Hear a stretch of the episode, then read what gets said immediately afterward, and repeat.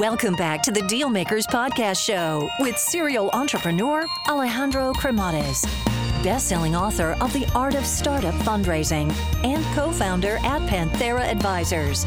In this podcast, we ask our guests about their successful acquisitions and financing rounds. Hey guys, so just a quick overview here on Panthera Advisors as I think it might be of value to you. So, Panthera Advisors exists in order to help founders that are in the process of raising capital or get their company acquired. I actually started the company out of incredible frustration because during my entrepreneurial journey, which involved building, financing, scaling, and exiting companies, I could not find a resource that was founder friendly and I could not get the type of support that I was seeking. So as a result, I made a ton of mistakes along the way. So if you're looking to raise capital, or you are looking to get your company acquired, or just need some sound financial planning, and you're looking to get the best possible outcome in the shortest period of time, feel free to learn more by visiting us at pantheraadvisors.com or just reach out directly and shoot me a note at alejandro at pantheraadvisors.com. Alrighty, hello everyone, and welcome to the Deal Maker Show. So today we have a quite an interesting founder. You know, it's a it's it's pretty amazing. You know, like the the, the bootstrapping experience that he has, and and then also you know like what he's up to today. So I think that we're gonna find quite exciting the the interview. So I guess without further ado, lo, let me welcome the guest today, Oren Zaslansky. Welcome to the show. Thank you for having me. Excited to be here. So originally born in San Diego, so how was how was life, you know, being born and raised there? Uh, it's it's a lovely place to grow up. Obviously, I'd, I'd argue the best weather in the world uh, and great beaches. And um, you know, although I walk into every room with the bias that I must surf and uh, speak and move slowly, and I'd argue that I, I defy those stereotypes on a on a daily basis. Right, and I know that uh, for you, I mean, you were you were used to the to the kind of like the, the moving, the freight. I mean, all of, all of this stuff. I mean, your your parents were in this industry, so tell us about this. Yep, I grew up around it. They moved for a they worked for a large household goods carrier, which would move you when your family wanted to move cross city, cross state, cross country, or somewhere around the globe. Uh, when I was 14, 15 years old, they decided to to leave that company that they were employed by and start their own small SMB freight brokerages, again, specializing in household good movement out of the home and uh, watching how their struggle and, and the amount of effort they put in and the risks that they were willing to take with two teenage kids at home and one headed off to college and just all the stress and expenses that come along with that really inspired me to believe that this is doable. Sort of if they could do it, um, you know, with all the responsibilities they had at, at, that point in their life, then certainly I could too. And so when I came out of school, I, I made the leap into entrepreneurship as well. So obviously, your your mom, you know, went into entrepreneurship when you were in high school. Your father when you were in college. So I guess what kind of lessons, like let's say, like top three lessons, did they teach you about entrepreneurship?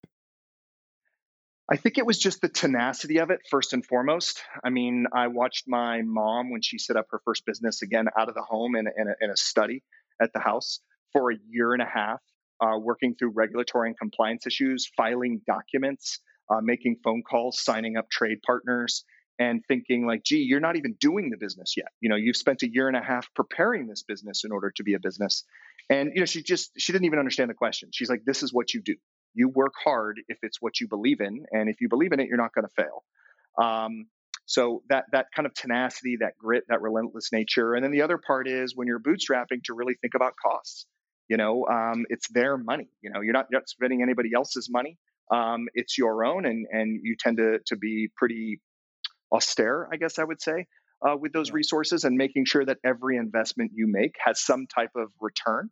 So watching her say, "I'm not going to invest in a new fax machine," you know, because this one works just fine, even though it's slow, versus I will invest in a computer, you know, because I don't have that and and I need it to do my job, and just really thinking through at a tactical level how to deploy capital.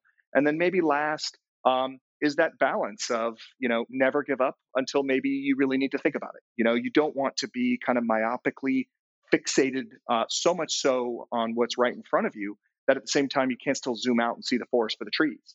And uh, they they did succeed and they are successful and at the same time they would include me in conversations about how they thought about it. Like maybe we have a reserve date.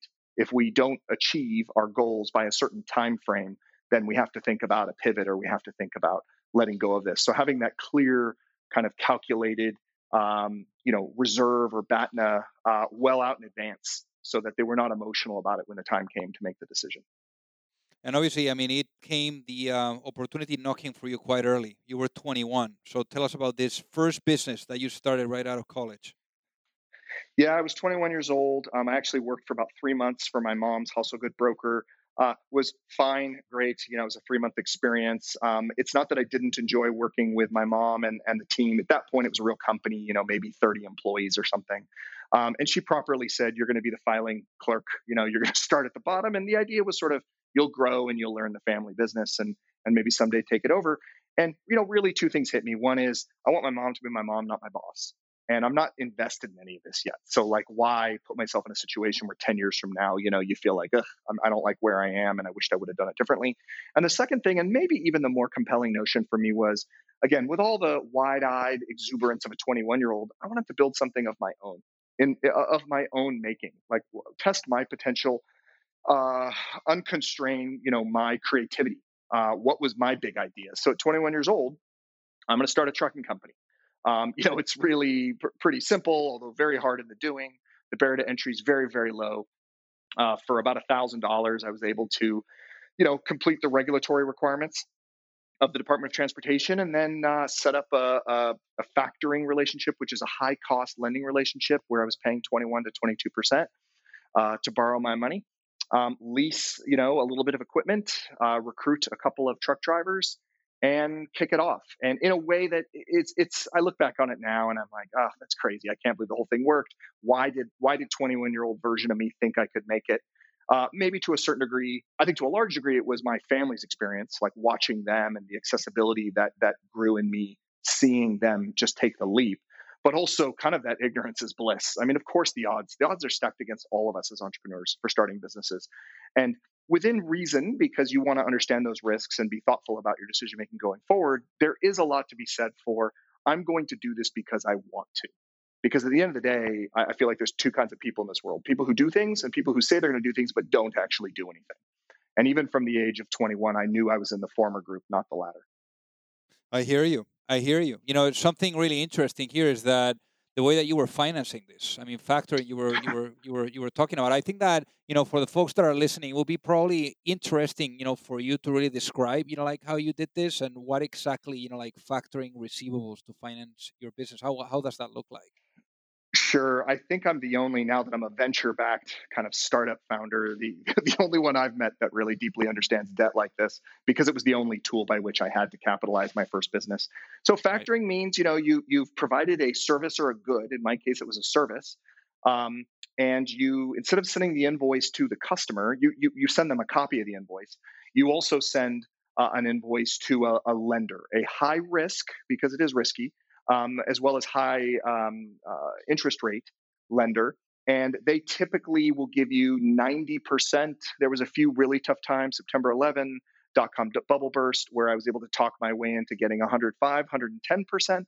But we'll stick to the 90% of the value of the invoice. So simply stated, if I just charged uh, a customer $1,000 for a, for a service, for a transaction, I'd send them the bill as you would expect.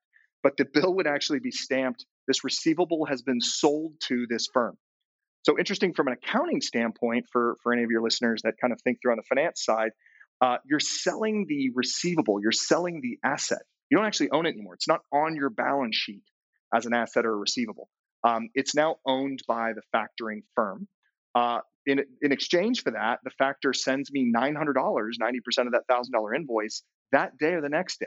So I instantly have capital long before I've had to pay, in this case, my truck driver, pay my salary to an employee, or pay my rent. So it's a way of basically getting nearly prepaid, um, at least 30 days sooner than than you otherwise would, depending upon the terms and the, the what's market for your industry, um, but albeit at a very high rate. The customer then, let's say, hopefully 30 days later, under net 30 terms, would send a check to the factoring company, not to me, to satisfy that debt. And the way that it works is the interest rate is so high that often after your advance 900 of the 1000 that's owed, you're really never going to see that last $100. That basically can often get eaten up in interest if the receivable is is old, meaning it takes the customer, you know, may, maybe many many months to pay. So it's simply a very expensive way of getting capital. But the upside is it's almost always no recourse, meaning if it goes bad, I'm not obligated to to pay them back, nor could I. I, I didn't have the resources to, anyways. Um, and it's a way of getting uh, capital into your business right away. Quite frankly, it's a great tool for those businesses that either just are not sort of outside equity financing type businesses, or in my case, for a very inexperienced entrepreneur who wouldn't have understand the equity markets regardless. Got it. So obviously, you know, this company, uh, E&H, I mean, you took it from zero to a hundred truck trailers. How did you do that? Uh, it was very hard, you know. Um, you know so, the, so you, you got to start. Yeah, you got to start with a little bit of macro tailwinds, right? So it was 1996. If you kind of replay history, the economy was doing quite fine, was expanding. Um, you know, so there was there was freight to be had.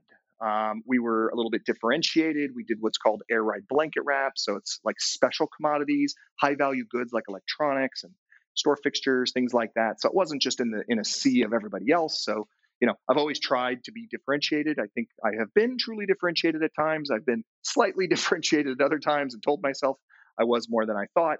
Um, but certainly, I've always aspired to that and understood conceptually why that mattered. Um, and then it's it's just ultimate bootstrap, right? Like you produce a dollar in profit and you reinvest a buck and a quarter. You know, you then find a way to produce two dollars in profit and you reinvest two fifty.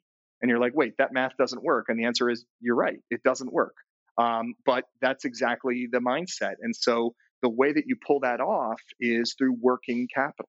You know, simply stated, uh, bringing in the money before you got to pay it out. And so anybody who's run a true cash flow bootstrapped kind of working capital intensive business like a trucking company, like manufacturing, like a lot of service businesses, I would argue it's probably the majority of, of this economy, this SMB economy, is um, you get real good at picking which bills need to be paid today and which ones can wait until tomorrow. And you deal with a lot of noise and pain. You get everybody paid, don't get me wrong, but but you really grind it. And then on the receivable side, you get real good at making a lot of noise, you know, making sure that you're at the top of the list getting paid. And it's not for the faint of heart. It is really, really, really gritty. Um, it's not awesome, um, but it is how you build a bootstrap kind of working working capital intensive business. And so it's just a function of constant reinvestment. And and in, in that reinvestment, you have to be willing to forego your own personal kind of gain. So if you're looking to grow the business to some amount of profitability and say that's awesome, that profit on paper is now my paycheck, then it isn't going to work. You know you're really setting yourself up for an environment where you're kind of paying all your employees more than you're taking yourself but you're betting on yourself and you're building you're building an asset. Of course. And obviously for you i mean it's it's really interesting because it seems like you were building this super nicely but then all of a sudden it, it just felt like you reached like that that mental point where you told yourself that perhaps there had to be maybe like another chapter for you like what happened there yeah, it was a little bit of Groundhog Day. You know, like the growth is, I mean, it is fast, but it, it felt slow. Um, and it typically is when you're bootstrapping. Um, and, you know, the model wasn't evolving, nor did it necessarily need to. So, you know, after about five, six years, I just felt I'm ready for what's next. Um, in my case, I didn't think to sell the business. Honestly, it never occurred to me. I had a nice income that I thought could become passive by putting a leadership team in place. Obviously, my income would go down because I'd be paying those folks, but but that was okay because it was never really about the money, anyways. It was more about the the interesting work and the purpose of it. So, um, you know, but but the idea of selling a business, I mean, I just didn't even understand those things existed at that point. Uh, and I'll start a freight brokerage. Like that seems more interesting. It's certainly less constrained. So when you're when you're a carrier or, or trucker, you're constrained by the asset, right? If the dollars across an asset business model, I've got this asset, I want to put as much revenue on board as possible, manage my costs, that equals profit. In the case of a freight broker, you're, you're not constrained in that way. Do I want to be more of a consulting body? Do I want to be some type of value add? Do I want to focus on certain parts of the massive supply chain? Um, and so, you know, I stumbled across and, and I had a customer come to me that I was providing hauling services to, a retailer called Charlotte Russe, which is like a mall chain of, of women's clothing come to me um, and say, hey, you do this one little thing for us. You haul truckloads of, of our store fixtures. We'd like you to take over the entire supply chain for our, our new store construction and, and major uh, remodels.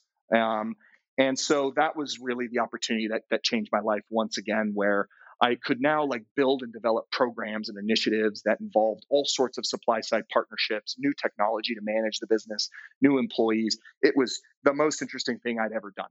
And and you know, I apologize for saying unconstrained so often, but I think as a bootstrapper, I felt very constrained. I always had more ideas than I had resources, and um, so now, you know, I still have lots of resource constraints, but but less because I wasn't investing in assets. I was largely investing in people and technology. Um, right. So I grew that business for about a decade, and it was a blast right up until, you know, it just didn't scratch the itch anymore. I guess felt like I was ready for more. Okay, so then what happened next? You know, made that uh, that conscious decision. I want to work on the industry, not in it. Um, there's there's you know a lot of ego involved in that, but but it's honest, and felt that uh, I had the potential to to do something really kind of big.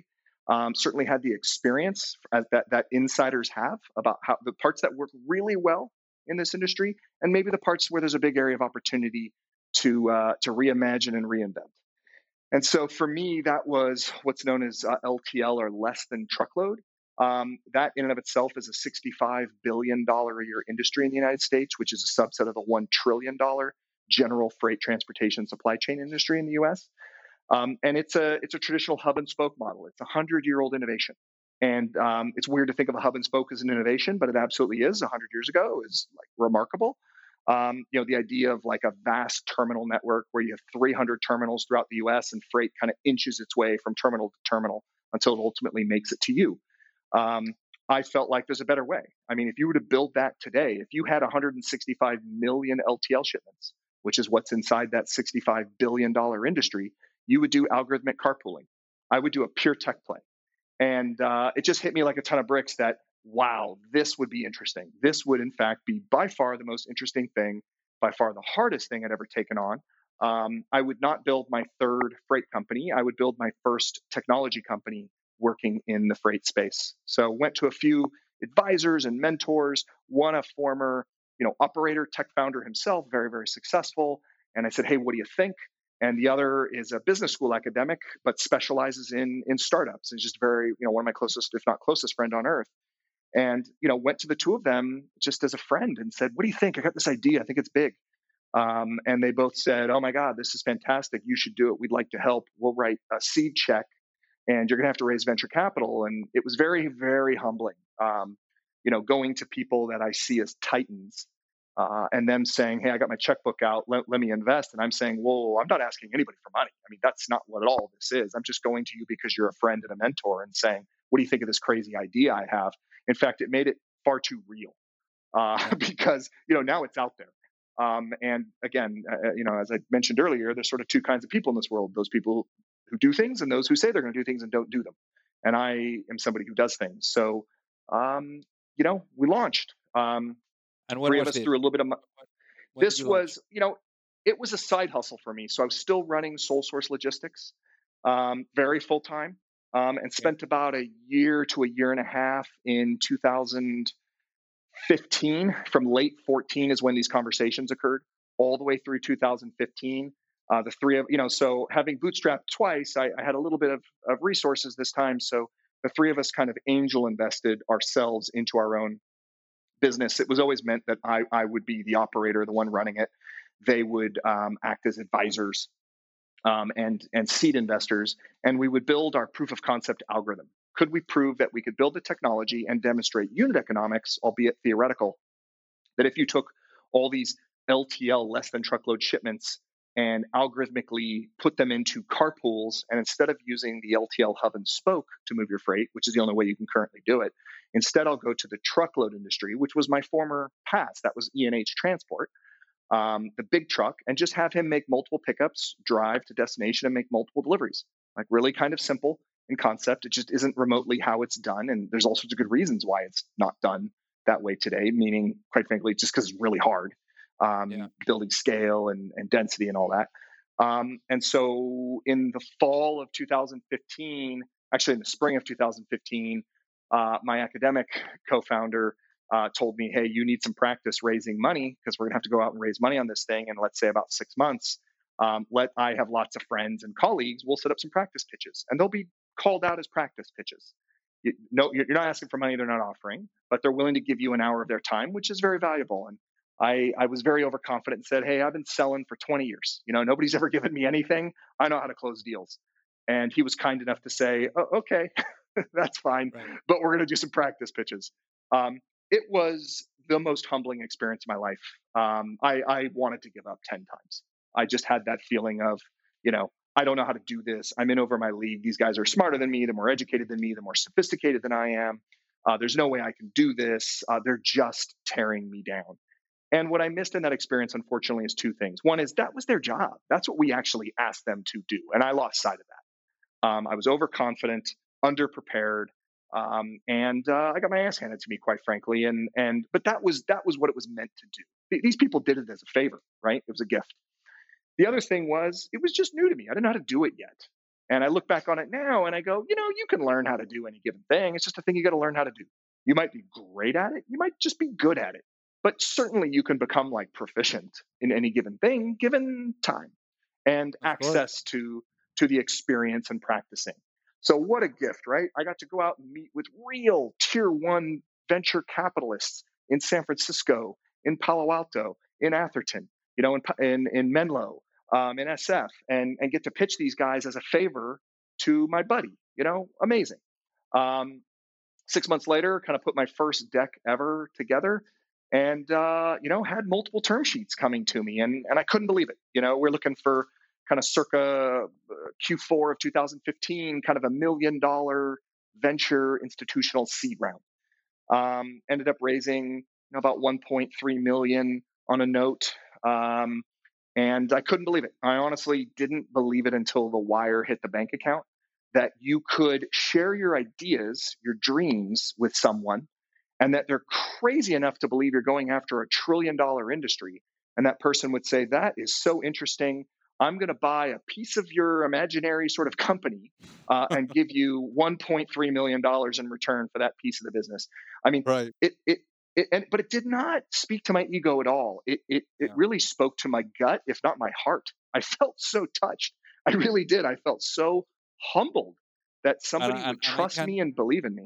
I can't even imagine now because I mean, how much have you guys raised to date? Now I think it's like 70 million uh, raised so, over the last four years. So yeah, you know, big, about belief, change. Talking about belief. Yeah, so, so yeah. just, just, so that the people you know that are listening get it, how do you guys make money with Flock Freight? So we move freight. You know, so we charge a customer who has a need to move five pallets or 15 pallets of of freight, the thing that they manufacture, chairs, tables, wine, you know, solar panels, air conditioning machines, whatever. And they would pay a traditional hub and spoke operator, somebody with big trucks and little trucks and warehouses and terminals and you know labor. Uh, they would pay them $500 per shipment to move that freight. And I say, well, uh, pay me $500 to do it. But the, the reason why you want to do that is it's never going to see the inside of a terminal. We're going to guarantee what we call a hubless experience. We're going to move it as part of a truckload. It's like saying, I'm going to sell you part of a big truck. Whereas you can't really buy part of a big truck on your own. Um, I can consolidate or aggregate virtually in the cloud using very sophisticated software. Um, I can aggregate all that volume and sell you part of a truck. And the benefits are the LTL industry, and these are just points of fact, have an 80% on time pickup. The truckload industry that I bring to the table has a 98% on time pickup. The LTL industry has a 55% on time delivery the truckload industry has a 98% on time delivery. The LTL industry has like a 3 to 4% damage rate. The truckload industry has a fraction of a single percent damage rate. Transit times are, are anywhere from 25 to 50% faster in the truckload industry. There's no loss and theft. You can't lose things. Things don't get stolen. I'm, I'm bringing, you know, a much higher quality, what we call mode of transportation. I'm guaranteeing pickup, delivery, transit time, loss theft, zero damage for initially the idea was slightly lower price point than anybody else could offer and we'd use our technology in order to deliver that solution. Got it got it. So so i guess uh, now you know i mean obviously you guys have been growing pretty quickly. I mean how, how many employees do you guys have now? Uh we have about 140 150 wow. So how does the operation look like i mean for the folks that are that are listening in terms of size? Um, meaning like the proportion of talent and where they sit within the firm, like, or yeah, like what's the distribution of the talent? I mean, the offices yeah, or anything, you know, on the on the structure of the business that perhaps you know gives a picture to the people listening.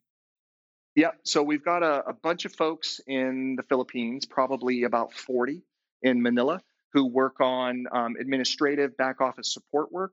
We also um, have a, a group of nine of them working on direct sales to our what we call SSMB, like super small medium business um, customers. So a manufacturer who might only buy once or twice a month.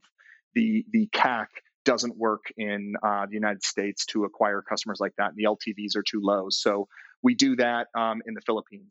Then we've got about a dozen, maybe 15 folks in Chicago. The reason for Chicago was that really is the traditional freight epicenter of the world. So we had a lot of really smart, sophisticated talent in San Diego that are kind of your air quote startup folks. But uh, and while I'm a freight guy, um, and I've hired a few freight people in San Diego, San Diego and Southern California in general is not a freight hotbed. So uh, we opened up in Chicago and wanted to inject in a really thoughtful way some real superstar freight horsepower um, that could bring a lot of those best practices and, and technical expertise into the firm. And then in San Diego, there's, you know, whatever the math is, 80 people or something, 90 people. And that's, um, you know, the, the middle market enterprise customer sale, which is also done in Chicago. Um, we have um, kind of biz ops and sales ops. Um, but, you know, uh, of key interest, of course, I would think is uh, all of R&D, right? So we have your kind of standard full stack engineering working on the platform, working, you know, we have data engineers on the infrastructure side.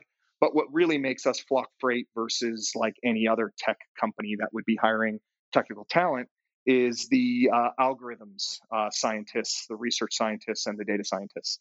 So Right. we have, if you think about what we do algorithmically, it's actually like really, really, really, really hard. So the quick example I can give you, and I- don't want to kind of nerd out too much uh, from a technical standpoint because I, I just don't know how that'll land with the audience, but we'll use a very practical use case, and that's um, Uber pool or Lyft line. I'm sure everybody is roughly familiar with the idea of carpooling as a consumer. Those firms have to think through um, constraints over like how many stops, if you took a pool, you'd be willing to sit through between origin and destination, right? You're not going to sit in a carpool if it takes two hours to travel two miles because it made 78 stops between where you got on and where you got off. There's like a pain and suffering constraint. But what, what Uber and Lyft do not have to consider and I don't mean to pick on them. We don't remotely compete, right? These are consumer services. I'm in freight, so that's not the angle here. But it's just a good, good use case to highlight because they're so well understood. Is um, in the case of like Uber Pool and Lyft Line, the the uh, algorithms over there do not have to consider um, my race, my gender, my age, my weight. They don't have to consider, uh, you know, my eye color, my hair color. They don't have to consider any of those things. They don't have to consider if I get in the right side of the car, the left side of the car, the front seat or back seat. And they don't even have to consider what side of the road I get on. Even though they suggest to me getting on the west side of the street, you know, he'll flip a U and get me on the east side if that's what's required. In the case of freight and what our algorithmic um, technology has to do is freight is all different. And we have to understand that, which means we have to constrain to it. So you have to know the length and the width, the height, the weight, the density, the commodity, the value of those commodities, whether or not it's like stackable. Can you put a pallet on top of a pallet or can you not? Um, we deal, we buy in a spot market, which is super dynamic and more volatile than we've ever seen in my 25 years in freight right now because of what's going on with the pandemic. And so we have to be able to have pricing intelligence and automation, the likes of which we've never seen before. Um, the the technology that we've built, you know, people would say like, "Oh, how hard can it be?" Um, very, very hard. You know, we've got patents now on pooling technology that Uber and Lyft don't, which I think speaks to they've never needed to think about constraining uh, carpooling the way that we do. Freight is actually much, much, much harder. Got it. So, so one of the questions that I typically ask the founders that come on the on the show is knowing what you know now. I mean, you've you've been at it now, third business. You know, the first two, you know, bootstrapping. Now more on the on the hyper growth path. You know, like with with the equity, you know, partners.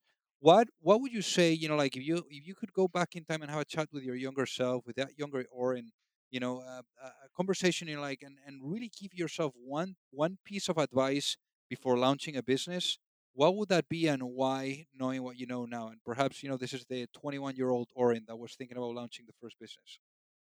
Yeah, I think I would say um, for me, bootstrapping en route to, to equity and venture was the right path. Uh, but what I would tell myself is move faster, be more honest with yourself to the degree that you don't feel challenged or you feel underutilized. I, I stuck around in each business for a few years too long. So I'm, I'm so thankful for those experiences uh, and how much I learned and the people I met and got to work with along the way. But I could have shaved a year or two off the first one. I probably could have shaved four or five off the second one. But I think I was a little held back by fear, you know, the idea of making a big leap and what if I fail? And realizing now that, like, look, you have so much air cover. The probabilities are that we're all going to fail. Like, the probabilities are abysmal. Like, no one should really do this in a rational way. So, if you're so inclined to do it anyways, the sooner you get on doing it, the sooner you get on to either winning or failing but failing at a younger age where you still have more time to go out and try what's next. So I, I, really, what I would tell myself is, hey, good for you. You're 21. You want to start a trucking company. By 23, 24, you probably knew that you're ready for what's next. Instead of kind of kidding myself or just maybe buying a nice car and thinking that's what success looks like, um, because it isn't. Success looks like filling your life with purpose and working as hard as you possibly can to realize that vision. I love it. I love it. Oren, for the folks that are listening, what is the best way for them to reach out and say hi? Um, probably the easiest thing to do is just drop me an email, O R E N, Oren at flockfreight.com. Amazing. Well, Oren, thank you so much for being on the Dealmaker Show today. Thanks for having me. Really, really enjoyed it. If you like the show, make sure that you hit that subscribe button. If you could leave a review as well, that would be fantastic. And if you got any value, either from this episode or from the show itself, share it with a friend. Perhaps they also appreciate it. So also remember that if you need any help, whether it is with your fundraising efforts or with selling your business, you can reach me at alejandro at pantheraadvisors.com. You've reached the end of another episode of the Dealmakers Podcast. For free resources and materials, head over to alejandrocremades.com. Thank you for listening and see you at the next episode.